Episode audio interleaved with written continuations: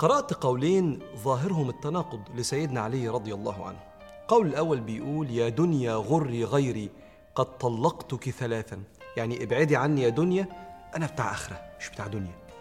القول الثاني للمؤمن ثلاث ساعات. برضه سيدنا علي للمؤمن ثلاث ساعات. ساعة يناجي فيها ربه ودي آخرة صريحة. وساعة يبحث فيها عن معاشه يعني الشغل دي دنيا. وساعة يترك نفسه للذتها فيما يحل لها. أهي دي دنيا جدا لذة النفس دي. شوية سيبنا الدنيا غري غيري طلقتك ثلاثا إحنا بتوع آخرة. وشوية تلتين وقتي في الدنيا. فتخيلت إن ده تناقض. لكن طلع التناقض ده في تفكيري أنا. لو فكرت هتلاقيهم النبي صلى الله عليه وسلم فهمهم يعني إيه دنيا ويعني إيه آخرة. لما تتأمل في الآيات والأحاديث وأحوال الأنبياء والصالحين تفهم إن الآخرة هي كل فعل في تنفيذ لمراد الله. وإن اتفق مع مراد النفس وإن الدنيا هي كل تنفيذ أو كل فعل في تنفيذ لمراد النفس دون النظر لمراد الله. وده يرجعنا لقول سيدنا علي بن أبي طالب للمؤمن ثلاث ساعات. ساعة يناجي فيها ربه دعاء توبة ذكر دي اخره صريحة بتعمل أعمال فيها تواصل مع الله سبحانه وتعالى وذكر لله سبحانه وتعالى. وساعة يبحث فيها عن معاشه. شغل. الشغل ده دنيا ولا أخرة؟ ما إحنا مش هنعرف نعمل سجادة الصلاة اللي نصلي عليها إلا بالزراعة والصناعة والعلم. مش هنعرف نعمل الدواء اللي بيداوي آلام الأبدان إلا بالزراعة والصناعة والعلم. الركن الثالث من أركان الإسلام وهو الزكاة. مش هنعرف نطلع زكاة أموالنا إلا لما نشتغل ويكون عندنا أموال في الزراعة والصناعة والعلم. بل إن أحد أهم أسئلة الآخرة الأربعة اللي النبي ذكرهم صلى الله عليه وسلم عن مالك من أين اكتسبته وفيما أنفقته؟ فلو اكتسبته من حاجة ربنا راضي عنها وأنفقته في حاجة ربنا راضي عنها كان شغلك ده كله من عمل الآخرة. ولو اكتسبته من حرام أو أنفقته من حرام ساعتها كانت دنيا. لأنه مراد النفس دون النظر لمراد الله. فوصيتي لنفسي وليكم اتقن شغلك أو مذاكرتك قوي. ده من صميم عمل الآخرة.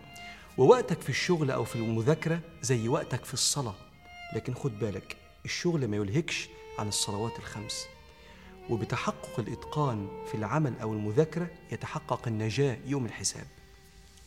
الساعة الثالثة لسيدنا علي وصف بها وقت المؤمن بيقسمها ما بين المناجاة والدعاء والذكر والصلاة وما بين الشغل وطلب الحلال أو المذاكرة ثم أن يخلي بينه وبين نفسه دي الساعة الثالثة وما بين لذتها الحلال.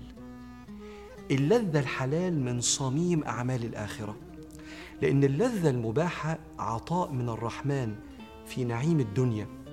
اللي الإنسان لما بيستمتع بيه بيستخرج الحمد والشكر من صميم القلب.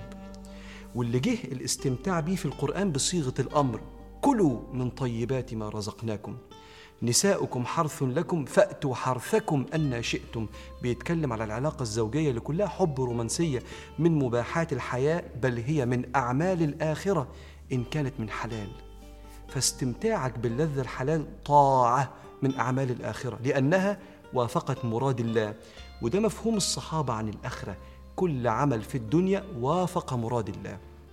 فوصيتي لنفسي وليك علشان حياتك كلها تصب في الآخرة اصبر لغاية ما تكون اللذة دي من حلال. واجتهد إنك تحصل عليها من حلال لأنها كده هتكون من أعمال الآخرة. فيتوافق معاك متعة الدنيا. ربنا آتنا في الدنيا حسنة اللي هتتسبب في حسنة الآخرة وفي الآخرة حسنة. فالدنيا هي تنفيذ مراد النفس دون النظر إلى مراد الله حتى ولو كانت من عبادات الآخرة. مش فاكر حديث أول من تسعر بهم النار قارئ ومنفق ومجاهد ما عملوش الأعمال الصالحة دي إلا فقط ليقال عنه من الناس بغض النظر ربنا راضي ولا لأ. فعملوا عمل من أعمال الآخرة بحثا عن مراد النفس. فصارت هذه العبادات من أعمال الدنيا التي لا تنجي في الآخرة والآخرة. هي أعمال جوة الدنيا كانت على مراد الله. فاللهم زدنا من نعيم الدنيا وارزقنا حسن الاستمتاع بها ثم ارزقنا يا الله في الآخرة أعلى النعيم وهو النظر إلى وجهك الكريم. thank you